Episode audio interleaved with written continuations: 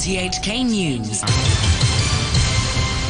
It's one o'clock on Benche, the headlines. A group set up to counter the government's stance on the anti-extradition protest holds its first press conference. The chairwoman of the Confederation of Trade Unions, who helped organize yesterday's general strike, says there could be further action. And members of the DAB show their support for the police force. A group has been set up to counter the government's stance on the anti-extradition protests. At its first media event, Civil Press Conference said the government had been distorting the facts. Dressed in black shirts and wearing masks and the trademark yellow hard hats of the protesters, they hit back at the government's claim that the economy had been damaged. A spokesman of the group, who identified himself as Jerry Chan, said the economy was being hurt by the external factors, not the protests there's a lack of direct connection between the slowing down of the economy in the second quarter and the protest. The escalation of the protest did not occur until June the 9th. While only a minority of shops in the affected areas were closed early to avoid the protest, the impact of such was negligible in comparison to the overall size of Hong Kong's economy. The hospital authority says about 40 people sought treatment following the clashes between anti-extradition protesters and police yesterday and early this morning. It said two men were in a serious condition and 14 were stable. Riot police had cleared most of the demonstrators who had been supporting yesterday's general strike by around 2 o'clock this morning. Alex Price reports.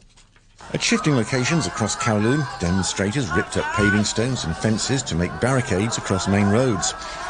In a now familiar pattern, they repeatedly taunted police, only to retreat or disperse when a charge looked imminent. Officers retaliated to petrol bombs and stones with tear gas and rubber bullets. Earlier, the protesters targeted police stations, attacking the buildings with bricks and starting fires. At Wong Tai Sin station, petrol bombs were thrown into the compound, setting fire to at least one car. The chairwoman of the Confederation of Trade Unions, who helped organize yesterday's general strike, says there could be further action if the government fails to respond to the demands of the anti-extradition protesters soon. Carol Ng says around 350,000 workers took part, but she said the organization of any future strike would still have to be looked at if there is still no proper response from the government, and provided different platforms in the movements. They are further discussed if the uh, non-violence way is suitable. I will presume it's possible to have another strike, but whether next time we need to learn from this time, have a better organizations and have a um, longer time to uh, get it arranged or planned. So um, I would say, um, yeah, it, it, it could be. Members of the DAB gathered outside police headquarters this morning to show their support for the force. They said the anti-extradition bill campaign has turned into a revolution and is challenging the one country, two systems principle. Lawmaker Ben Chan praised the police support police law enforcement to maintain social order. I would like to strongly condemn the violence attacked the police who breaks and disrupt the social order. More violence which included arson, attack the police station and some residents, and even fights in the streets. This is uh, contrary to our the principle of our social that we have. After the DAB left, around 20 members of the Hong Kong Fujian Women Association handed out a fruit basket to a police representative to thank officers. Shenzhen police have conducted a massive riot control drill this morning. In the drill, those playing the role of the protesters were dressed in black, the color favored by Hong Kong's anti-extradition protesters. Timmy Song has the details. 1,500 officers were said to have taken part in the drill. Their mission was to disperse some 2,000 people playing the part of protesters. Shenzhen police initially described the protesters, who were wearing hard hats, face masks, and holding placards, as troublemakers. They later called them a mob. Those playing the role of protesters hurled bricks and petrol bombs and pushed a trolley at police that was on fire. They also attacked the officers with wooden sticks. A SWAT team later fired tear gas to disperse the crowd and made arrests. According to the Weibo accounts of Shenzhen police, the summer drill was to promote national political safety and social stability ahead of the 17th anniversary of the establishment of the People's Republic of China, in which large-scale celebrations are expected. The U.S. has formally accused China of manipulating its currency a day after Beijing allowed the yuan to fall below the key 7 per dollar level for the first time in a decade. The U.S. Treasury Department said the move showed that Chinese authorities had control over the yuan's exchange rate. The yuan's sharp drop caused significant losses on Wall Street, as the BBC's Michelle Fleury reports from New York. Just last week, US stock markets were at record levels. But then, on Sunday night, Beijing responded to President Trump's threat of new tariffs by letting its currency, the yuan, fall in value against the dollar. Hours later, with no end in sight to Mr. Trump's trade battle with China, all of the major indexes tumbled when the US markets opened. Investors are increasingly worried that the trade war between the world's two largest economies is spiralling out of control and will hurt the global economy. North Korea is reported to have fired two missiles off its east coast, according to the South Korean military. From Seoul, the BBC's Laura Bicker has more details. The South Korean military is still analysing the launch, but there are reports that it could be yet another short range missile test. This time, the missiles are believed to have flown west to east over the peninsula before landing in the Sea of Japan. In what appears to be a coordinated move, North Korea's foreign ministry released a statement accusing South Korea and the US of playing all sorts of tricks to justify joint military exercises which started yesterday. European Union negotiators discussing political developments in Britain ahead of the looming Brexit deadline say it is as if the negotiations have gone back three years. According to one EU official, there was no meaningful basis for negotiations because the new British government under Boris Johnson was insisting that the Irish backstop guaranteeing free trade on the island of Ireland should be removed from the withdrawal agreement.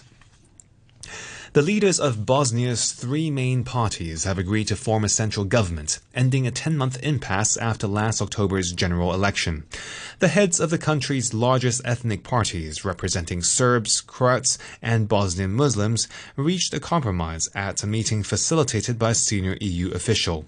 The EU has welcomed a breakthrough. The U.S. Special Envoy Zalmay Khalilzad says excellent progress has been made in talks with the Taliban, suggesting the two sides are close to a deal to end the conflict in Afghanistan. Leaving the talks in Qatar, Mr. Khalilzad said only technical discussions about the implementation of the agreement remained. Here's the BBC's Lise Doucet. The deal includes a phased US troop pullout in exchange for Taliban guarantees that Afghanistan will not be used by extremist groups to attack American targets. And the Taliban will also begin negotiations with an Afghan delegation on a framework for peace, including an eventual ceasefire. Those talks are to start immediately after this first deal is announced and then signed in what's expected to be an international ceremony. The former U.S. President Barack Obama has called on Americans to reject the language of hatred, fear, and racial intolerance from any of their leaders. Mr. Obama did not name anyone, but his rare intervention came after President Trump sought to deflect criticism that his anti-immigrant rhetoric fueled violence. 31 people died in two mass killings over the weekend. Here's the BBC's Peter Bowes. While the president condemned white supremacy, his opponents have argued that his use of racist language in the past could be partly to blame for attacks like the shooting in El Paso. All of us, Mr. Obama said, had to send a clarion call and behave with the values of tolerance and diversity that should be the hallmark of our democracy. The former president's views were echoed by the Democratic candidate Beto O'Rourke, who is campaigning to become his party's presidential nominee. He's from El Paso and has been visiting the scene of the shooting. Meanwhile, a court in the United States has sentenced a Florida man to 20 years in prison for mailing explosives to prominent Democrats like Hillary Clinton and Barack Obama. Cesar Sayoc had pleaded guilty to 30 criminal charges in March. A decision by Delhi to revoke the special status given to Jammu and Kashmir has provoked anger in the Muslim majority state and in Pakistan. The Pakistani Education Minister Shafqat Mahmood said the relationship between the two countries is now more strained. Our government, ever since it took office a year ago, we have repeatedly said that we would like to resolve all our disputes and Kashmir with India. And therefore, we have always been extending a hand of peace But these escalations from Indian side continue and they just make the situation more fraught now. I think Pakistan uh, will uh, use all the international uh, agencies. We'll be going to the United Nations, we'll be going to the United Commission for Human Rights. And this is patently against UN resolutions, which were are still in the field. They are still applicable. And these resolutions clearly stated that there will be a plebiscite in Kashmir. And all of this is just a negation of all of that. So there's a lot of anger in Pakistan, just as there's a lot of anger in Kashmir. Two newspaper publishers in the United States have agreed a $1.4 billion merger deal, which will create the country's biggest newspaper chain. The new media investment will buy the publisher of USA Today, Gannett, making a media group with 263 daily papers. The move aims to reverse declining revenues as readers shift increasingly to online news sources. Police in London have charged a teenager with attempted murder after a six year old boy was allegedly thrown from the 10th floor of the Tate Modern Art Gallery. A 17 year old will appear in court later today. Police have confirmed that the victim is a French national visiting London with his family and that his injuries are no longer life threatening. A short time ago, the Hang Seng Index was at 25,930. That's 219 points down on the previous close. Turnover stands at $72 billion. And in currencies, the yuan fell to a fresh record low after the United States said it would designate China a currency manipulator, its first such move since 1994. But the fall this morning was marginal as China's central bank fixed a firmer than expected daily reference rate. And in other currencies, the US dollar is trading at 107.02 yen. The euro is standing at 1 US dollar and 11 cents. And the pound is worth 9 Hong Kong dollars and 51 cents. And now for the sports, here's Joanne Wong. From Edgbaston. Cummins tries again and Woakes as gliding the oh, ball off. The glove, he's out. He's caught at second slip. It's all over. Australia have won this game and they're hugging each other down there. Steve Smith took the catch. Australia have come up with the most gratifying, memorable win from where they were at 8 for 122, the margin of 251 runs. And they've been all over England today. And this has been a comprehensive victory for Australia. Australia was celebrating after taking the lead in an Ashes series on English soil for the first time in 14 years. Australia were 122 for 8 on the first day, but fought their way back thanks to two superb centuries from Steve Smith and Nathan Lyon's six wickets on the final day. They ended up winning by 251 runs. Smith, playing in his first test after a one year ban for his involvement in the ball tampering scandal, was voted man of the match. I'm loving being back playing cricket for Australia, doing what I love, and and contributing to, to wins. Um, it's been a pretty special week uh, to, to score 200s in an Ashes Test match. Um, first time I've ever done that in any form of cricket in my life. So very few have done it.